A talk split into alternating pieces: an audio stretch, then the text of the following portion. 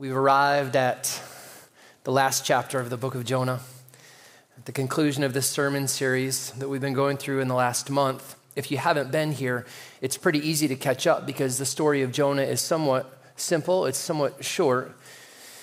It's God coming to Jonah and calling Jonah, and God wants Jonah to obey him. And God wants Jonah to serve him, and God wants Jonah to love him and to be loved by him. And when God comes to Jonah, and calls him to all these things, uh, Jonah says no. He doesn't want to do it. He sees God coming into his life and he hears the call and he thinks this is going to be too hard. I don't want to do this. I don't want to do the things God is calling me to. I don't want to live this life. And so Jonah says no. And he decides to go in the exact opposite direction of where God wanted to send him. He decides to run in the other direction. He decides to ignore God's voice. And what happens then is what often happens when we ignore God's voice and we refuse Him is a storm comes up and it engulfs Jonah's life. And what also happens in Jonah's life is the same thing sometimes that happens in our lives when we disobey God, when we run from God. That storm that comes up in our life, it spills over into the lives of the people around us. That's what happened with Jonah. And at that point, the infamous, notorious fish comes into Jonah's life sometimes translated whale. It swallows him up and it takes him down to the bottom of the sea. It's the lowest point in his life, it's the darkest point in his life, and it turns out to be maybe the most beautiful point in his life because it's the first time in the whole book. And I wonder, maybe one of the first times in Jonah's life where he really prays. He really calls out to God. Some of you know what that's like, that it's not until you're at the very bottom and it's not until you're in the dark that you reach out to God, that in that darkness you see His light maybe for the first time. If you're ever in that situation, if you're ever feeling like you're in the dark, you should call out to God and receive His love and to ask Him for help. That's what Jonah does. That's what he does in chapter two. But you know, sometimes when you have an epiphany and it wears off pretty quickly, Jonah kind of reverts back to form. He still is kind of a stubborn person. He's still kind of wanting to run away from God, even though he goes and does what God calls him to do. He goes to Nineveh, he preaches God's judgment to them, he preaches God's mercy to them. And that good news that he preaches, they hear it and they turn. And when God has mercy on them, Jonah is mad about it. He's really angry. All throughout this book, Jonah is just having a tough time of it. But here's the thing it's one of the things that I love about this book. The book of Jonah shows us what the Bible is really about. Because you should know this. If you're a person of faith, or even if you're just investigating the faith, you should know that the Bible is primarily not a book full of inspirational stories about people that had great faith and did wonderful things. It's not. There are some instances in the Bible where God created courage in people and, faith and wonderful things. There are few. But what the Bible primarily is about, listen to me, the, primarily, the Bible primarily is about God. It's about God calling people who are broken, people who need to be forgiven. The Bible is about God and His grace coming into people's lives who don't deserve it to forgive them and to transform them so that they can serve. The Bible is about God's love and about God's power in the lives of people who are broken, just like Jonah. It's God coming into Jonah's life. This is what the book of Jonah is about. He's coming into Jonah's life and he's saying, I love you. Will you love me back? Will you turn to me and be saved? Will you be used by me? That's the biggest thing that happens in Jonah's life. And that's why we're calling this series Jonah and the Word. We're playing a little bit with what we usually think of Jonah and the whale. But we're calling it Jonah in the Word because the most important thing that happens to Jonah in his life is not that he ended up in that whale, it's that God came to him and spoke to him. And that question that was put to him, I love you, will you love me back? It's put to every single one of us too, all the time. One of the things I love about uh, teaching and leading and being a pastor is getting to talk to people about the things that we're all studying together and thinking about together. I've had a lot of great conversations with many of you about Jonah.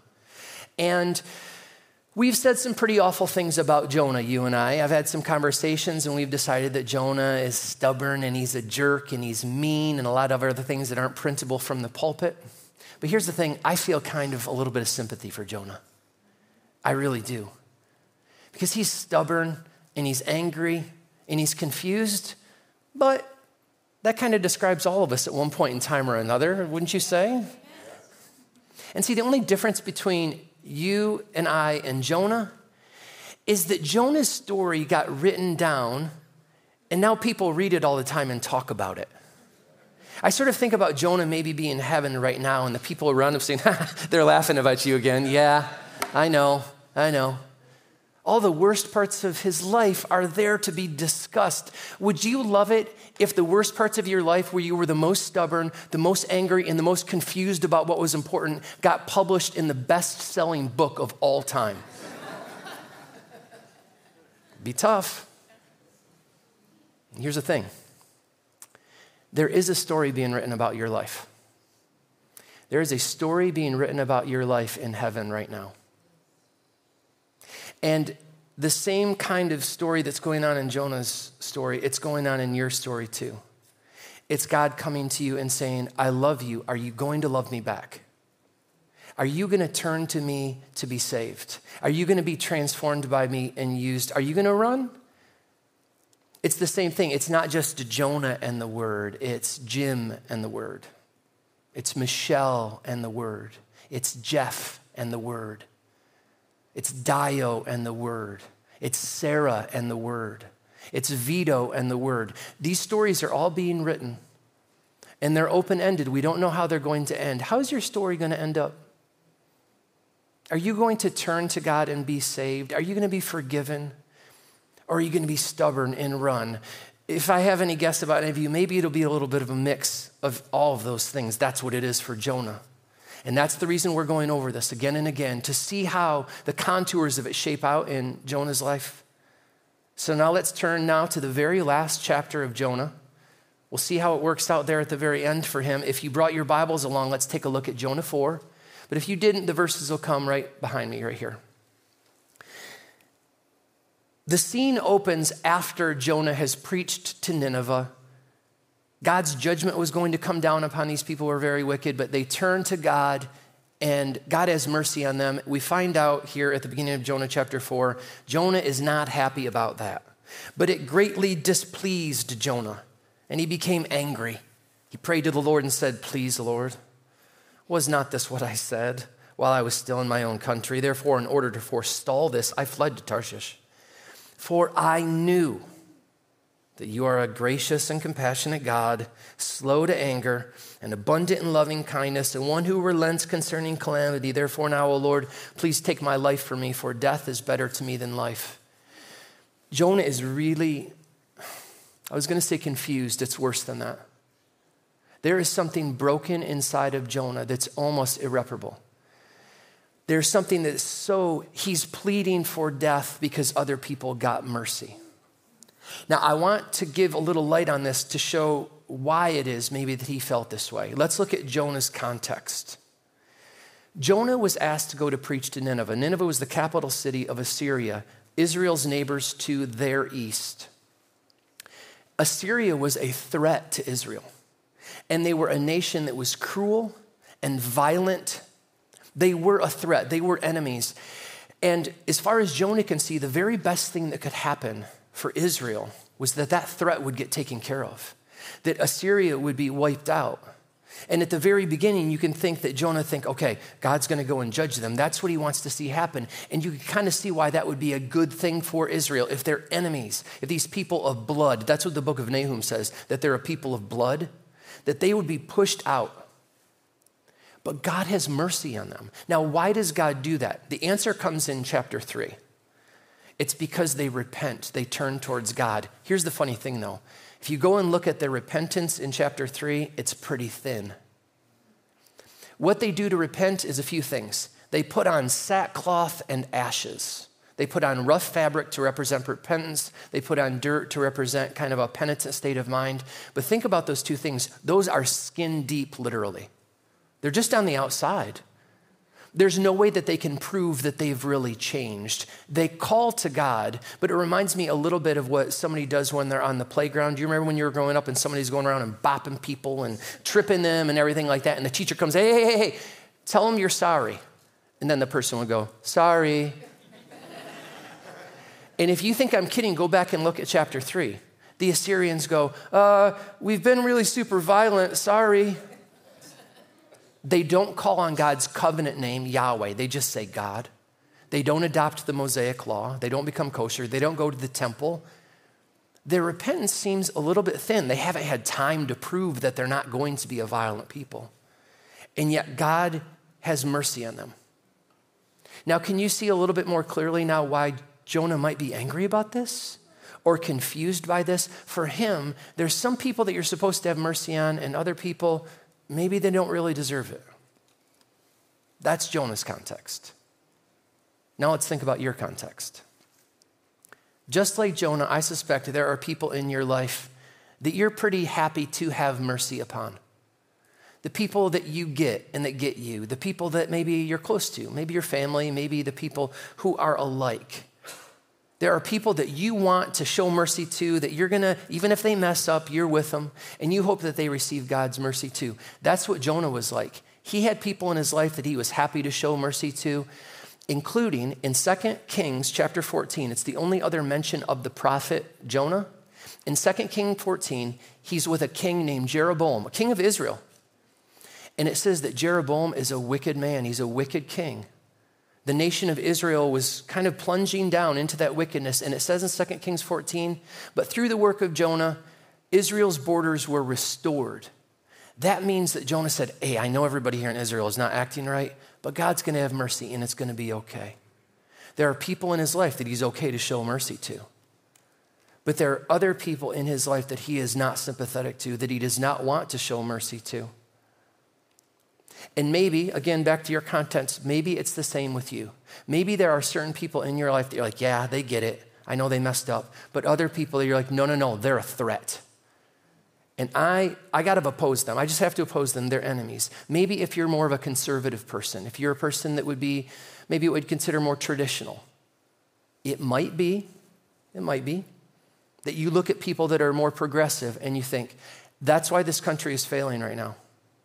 It's their, it's their ideas and their ideals and their values. It's dragging this country down and it opposes God's truth. And they're enemies. They just are. I can't help it. They're enemies and they're turning away from God, and I've got no sympathy for them because they're running in the other direction. And, and, and I just I can't abide by it. And I think God would want me to oppose. They don't deserve God's mercy. No, they have to change. And they have to really mean it. It can't be any of this surface stuff. That might be if you're a conservative person. If you're a more progressive person, you might look at more conservative people and say, well, they have no heart. They, they, they have no soul. They don't love people. They're, they're just mean spirited and they're opposing people, and I'm going to oppose them because that's what God would want. And I have to oppose them because they're opposing God's ways and God's love. They're enemies, they're a threat. I want them out. Now, if you recognize yourself in that description in any kind of way, just a little bit, I want you to remember back. You remember those bracelets people used to wear that said WWJD? What would Jesus do? Well, every time you look at the people around you and you say they're a threat, I don't want them to have mercy, they're enemies. You're wearing a bracelet. It's WWJD. What would Jonah do? Okay, I want you to take that bracelet off and I want you to put on the new self which is made in the image of God. What does God think about the enemy of his people? Look at this. Should I not have compassion on Nineveh, the great city in which there are more than 120,000 persons who do not know the difference between their right hand and their left hand, as well as many animals? God loves the city of Nineveh.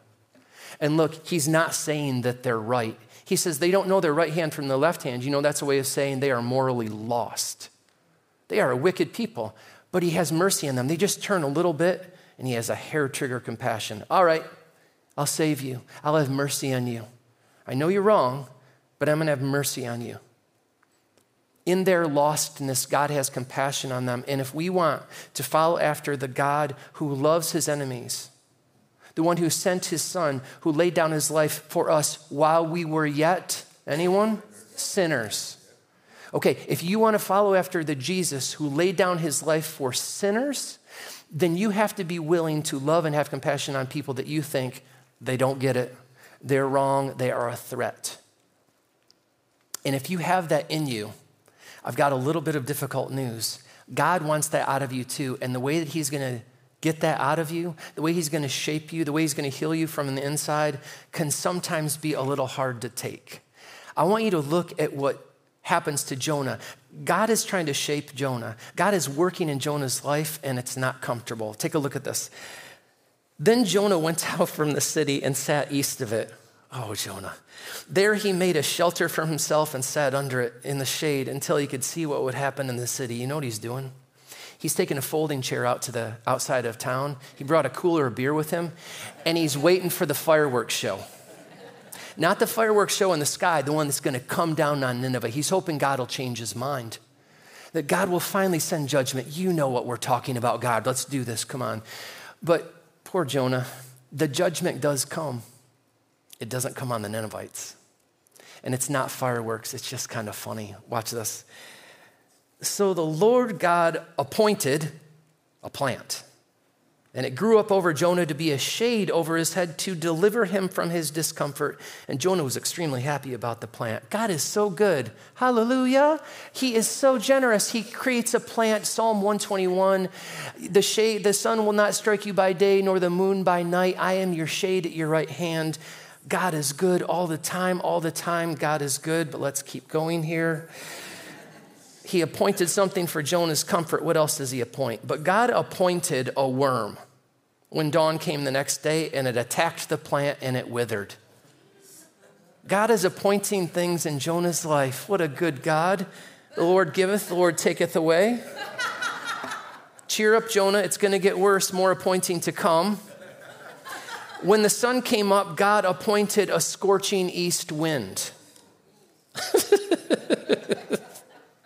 And the sun beat down on Jonah's head so that he became faint and begged with all his soul to die, saying, Death is better to me than life. I'm laughing, I shouldn't have laughed.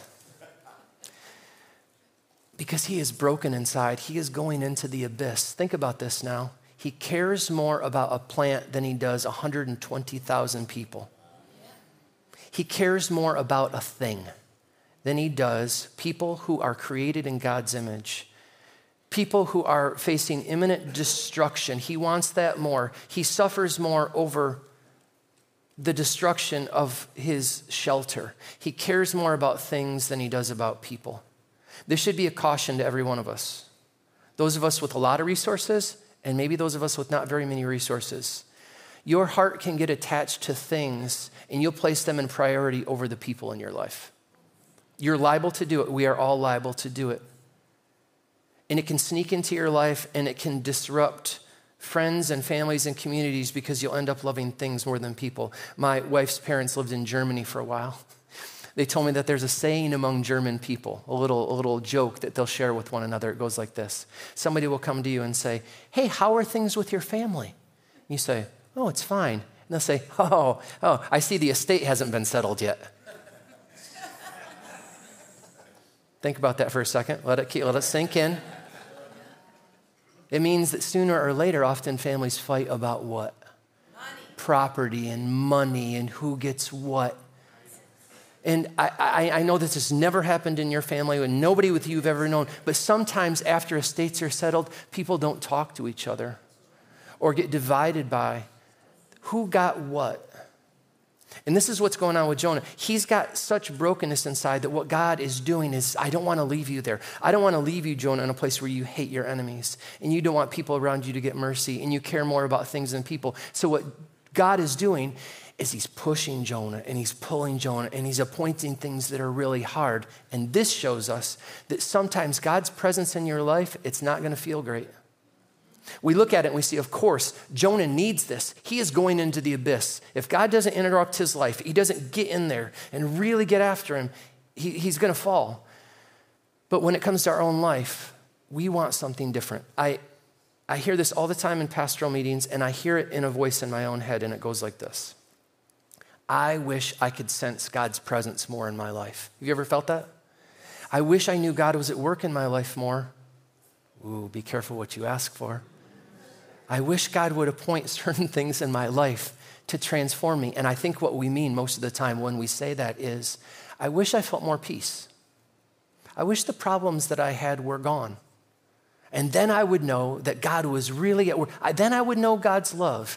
If the debt were going away and my relationships were reconciled and I had some of the wonderful things that I always wanted but I never got to have, if I had those, then I knew God was at work. Sometimes God will be at work in your life and it is not going to feel good. That He's trying to change you, that He's trying to have you let go of certain things that are going to kill you and He wants to embrace you to embrace other things that, from your viewpoint right now, don't look all that good, but are they going to be the things that He'll use to save you? Some of you know the writer Elisabeth Elliot. She tells a story of going to some friends in Wales who had a farm. They were shepherds and they kept sheep.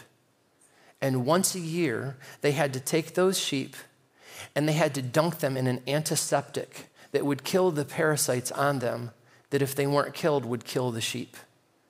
And so there, the loving shepherd would scoop up the lamb and take it over to a big vat and dunk it down into a pool of antiseptic, and the lamb would be shaking and wonder, why is my shepherd doing this to me? It feels like my shepherd is trying to kill me. Has it ever felt like your shepherd is trying to kill you? And sometimes you and I will not be able to see it. The shepherd wouldn't be able to say to the sheep, Listen, I have to explain this to you. Parasites will get into your skin and it will begin to eat away. Your health will diminish. You won't be able to frolic and run around. I want you to be a sheep that's loving and free. No, the, the, the, the sheep isn't going to understand that. Sometimes you and I will not understand what God is up to. Now, here's the thing I want to be clear about this. Sometimes the suffering in our life, it comes because God has appointed something to shake us up. Sometimes the suffering in our life just comes because of the brokenness of the world. We don't know what it is, but what we do know is that always what we are called to do is to turn towards that shepherd who is walking with us through the valley of the shadow of death, who will always be with us and never leave us or forsake us. Your shepherd is a good shepherd. Here's the way I want to end I want to end with Jonah's description of God. Do you remember that description at the beginning? He says it kind of bitterly. He says, I knew it. I knew, God, that you were merciful. I knew you were forgiving. I knew you were going to be a softy. The, the way he describes God is really famous way. If you know anything about the Bible, that description, God who is slow to anger, abounding in steadfast love, that description is all over the Bible. It's in Joel 2, Psalm 86, Psalm 103, Psalm 145, a few others, but the most famous place, and probably the first place it appears, is in Exodus 34, right as God is giving the Ten Commandments to Moses he also gives a description of who he is. Look at this.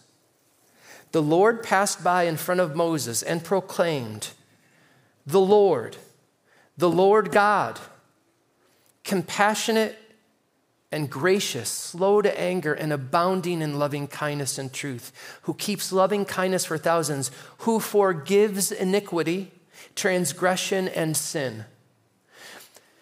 We could do a month's worth of sermons just on these two verses. But just to sum them up, I want you to look at one word there the word compassionate. Our God is compassionate. You know that in the English, the word compassionate means somebody who suffers with. Co passion, suffering alongside somebody. God's love is a compassionate love. It means his love suffers with. It means that his love has a cost, and we know that love always has a cost. And because love has a cost, it means that forgiveness always has a cost too. It means that if you want to love somebody well, it means that it's going to cost you. If you want to forgive somebody, it's going to cost.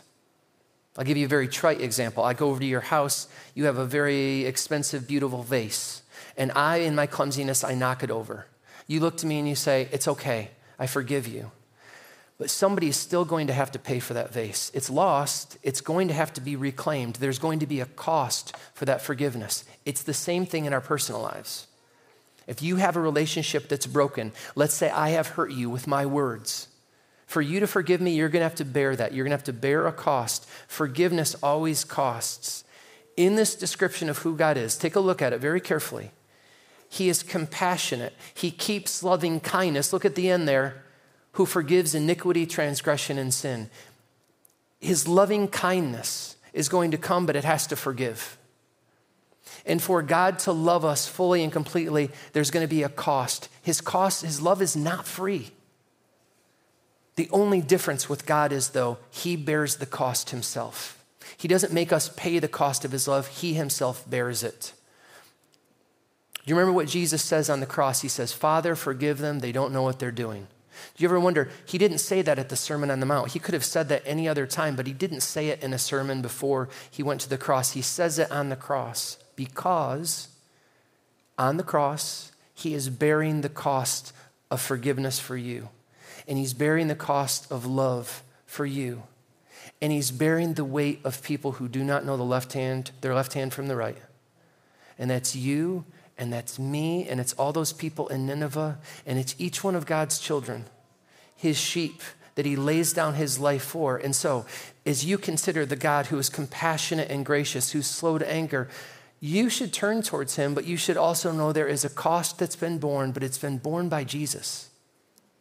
And that's why he is the one who we make such a big deal about. He's the one who everything is about. He is the one that everything holds together in because He is the one who has borne the cost for us, who has joined us to God in a bond that can never be broken. And that's true for every single one of us. And because it's true, you should, in the story of your life, turn and say, You do love me. I want to love you back.